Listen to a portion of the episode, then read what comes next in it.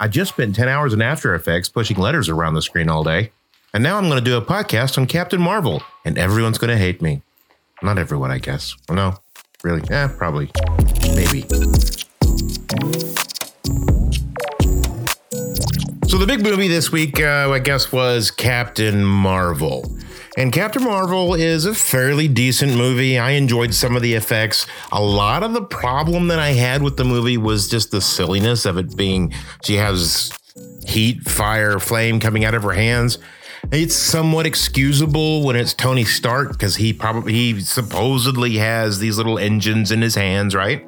And uh, it's a stretch, but you can excuse it but it's tough for me, t- tough for me to, to, to watch this and watch her start flying and stuff like that. And it's driving me, it, it drives me crazy. Some of most of it was cool. I mean, the outfits honestly didn't look too much different than what they're what the, what we wear today. I do know that the uh, the there was a lot of '90s references.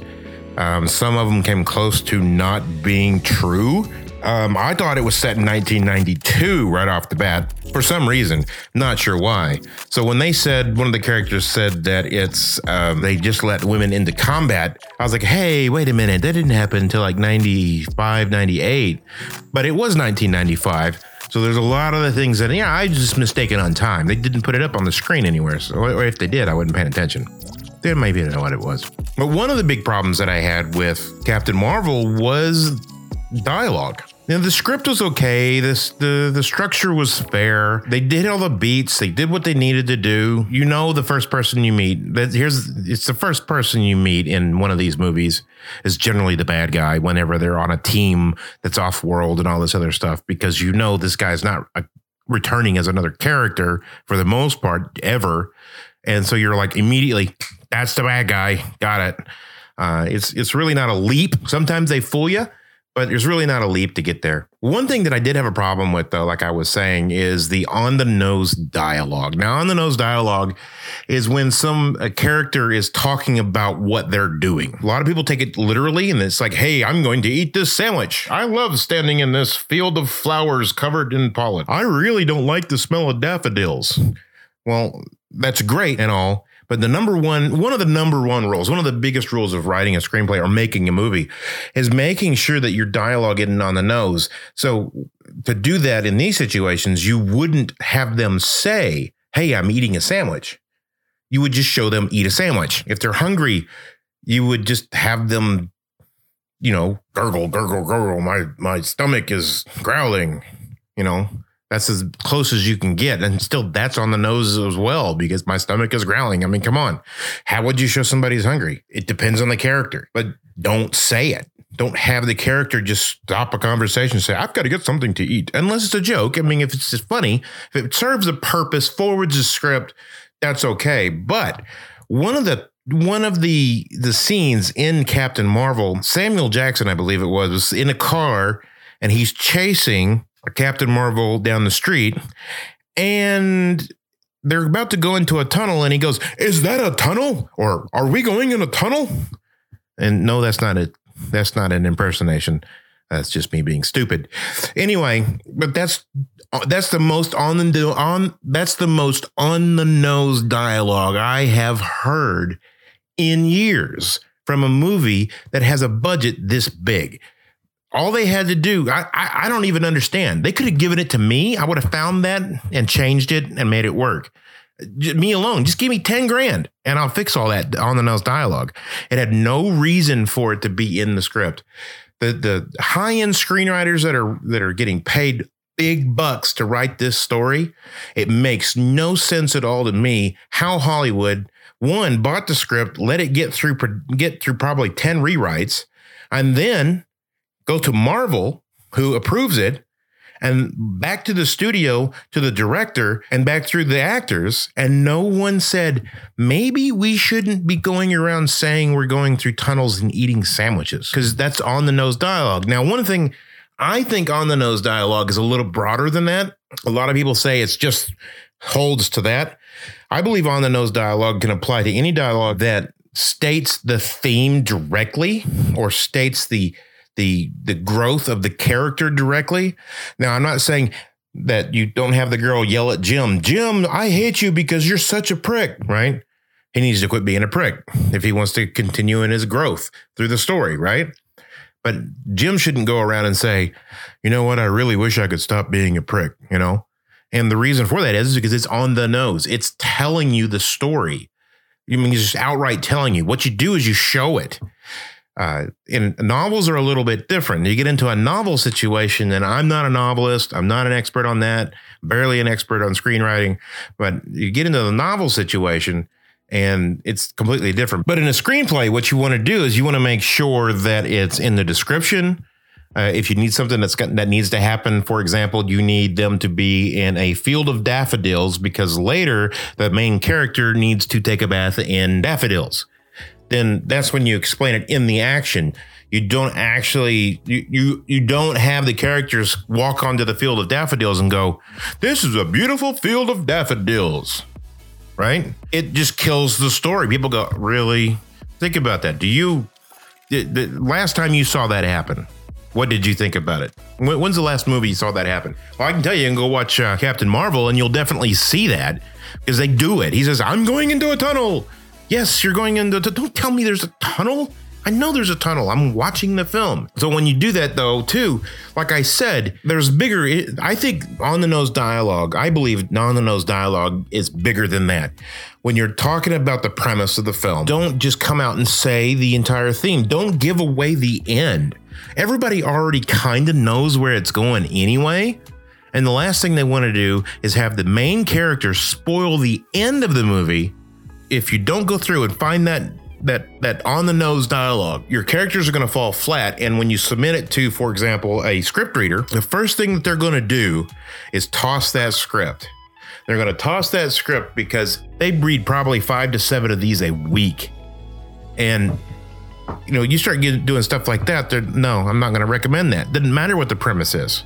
Very rarely is the premise going to overtake poor writing.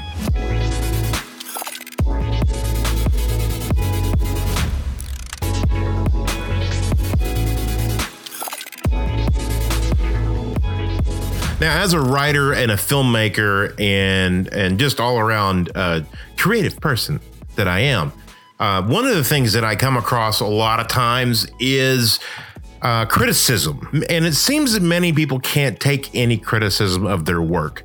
And I want to, I just kind of want to talk about that for a minute because the biggest thing that you can do to make your work better is let somebody criticize it.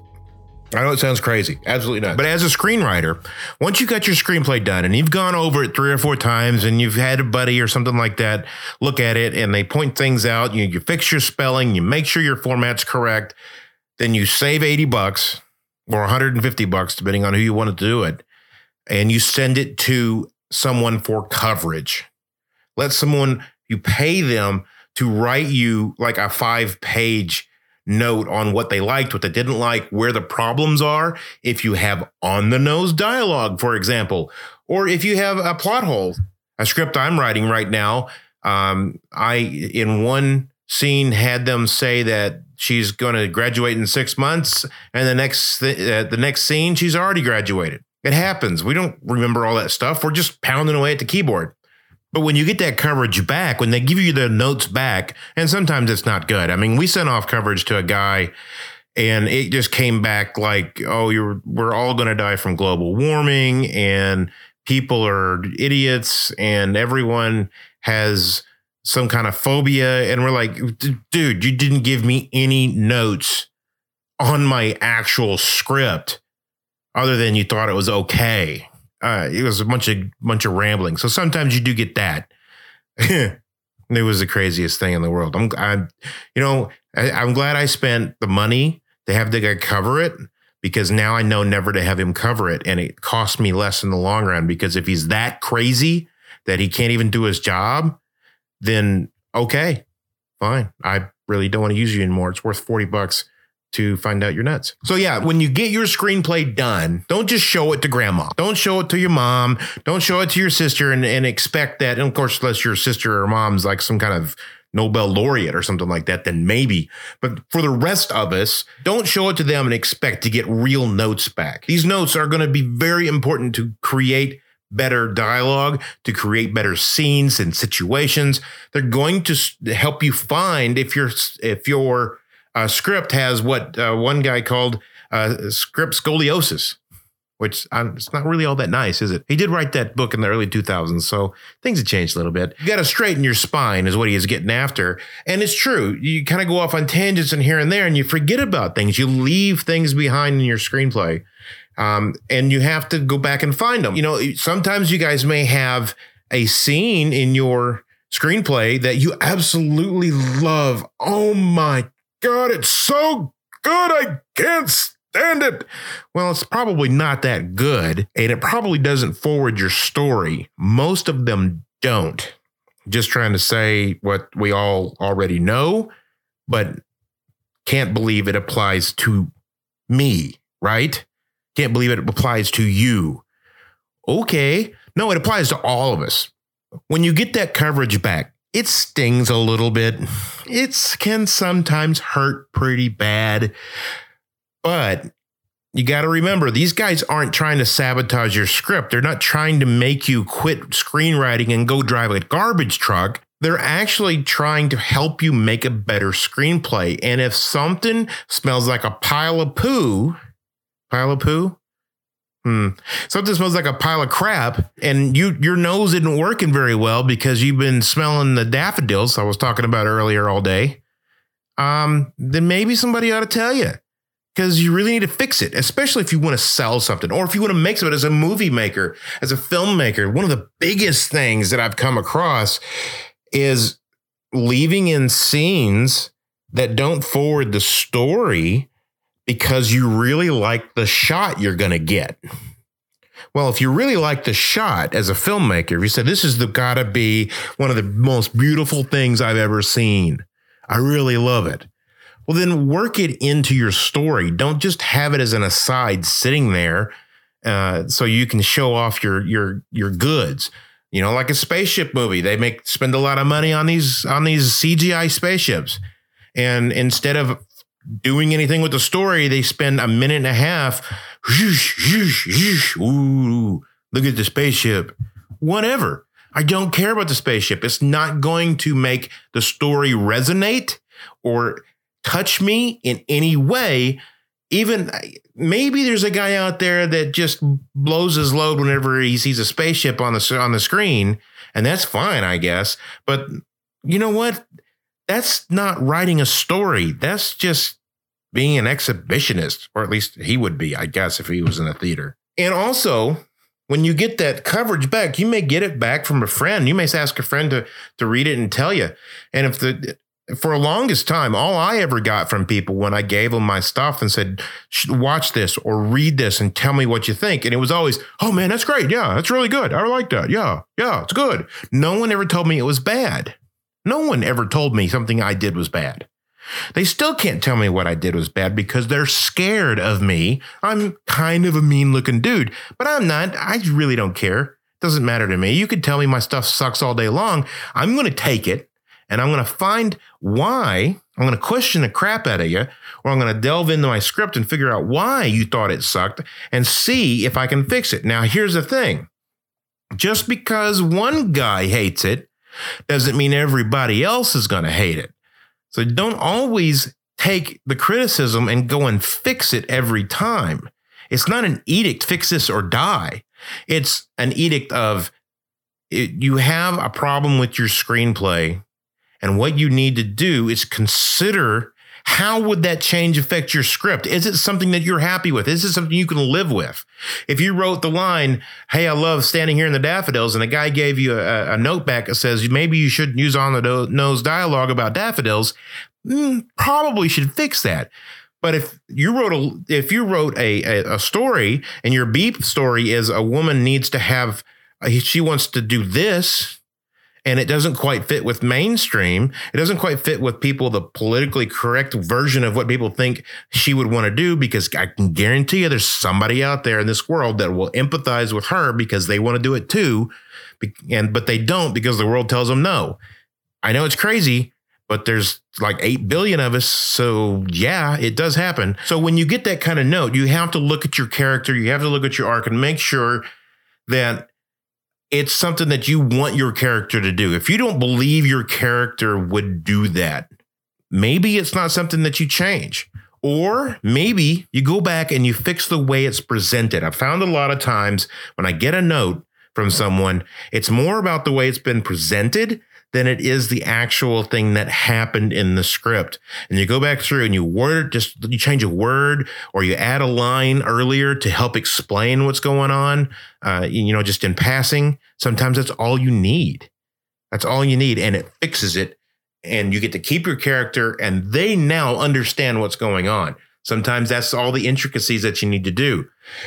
But one of the other things that I, I know about getting coverage is that whenever I give someone criticism, and I'm not exactly a nice, I'm not exactly not blunt, put it that way. When I give someone criticism, you can watch it on their face as they start to get mad, jealous, and rage. Why is that? Well, it's that because it's their baby. Same as with same as with that scene you're trying to shoot because it was so beautiful but it had nothing to do with your story. Just shoot the scene and go watch it on your TV over and over again. But don't put it in your story if it doesn't forward your story. If it doesn't help your story, don't do it. Cut it. Kevin Smith, cut your cut your baby, right? But when someone gives you a bad review or something that you don't like, something they said about your script that you don't like, you say, well, "How could you say that about my script? Oh, my stuff." Well, that's fine. And, you know, people say this crap about my stuff all the time. Do I go around and, and scowl at everyone? Well, yes, I do. But that's because I have resting asshole face. I can't help it. But I don't actually go out and and tell these people off, I'm never gonna work with you. Don't do that. That is not the way to handle it. The way to handle it is to bite your lip and really consider the criticism. Consider what they're talking about. It could be something as it's not in your face enough or it's too in your face. What the hell does that mean? It could mean a myriad of things. But it depends on the screenplay. If you go back through it with that thought in mind and put yourself in the shoes of the person who read it, especially if you know them, you might be able to figure it out. You might be able to fix it. And hey, who doesn't want a script that works?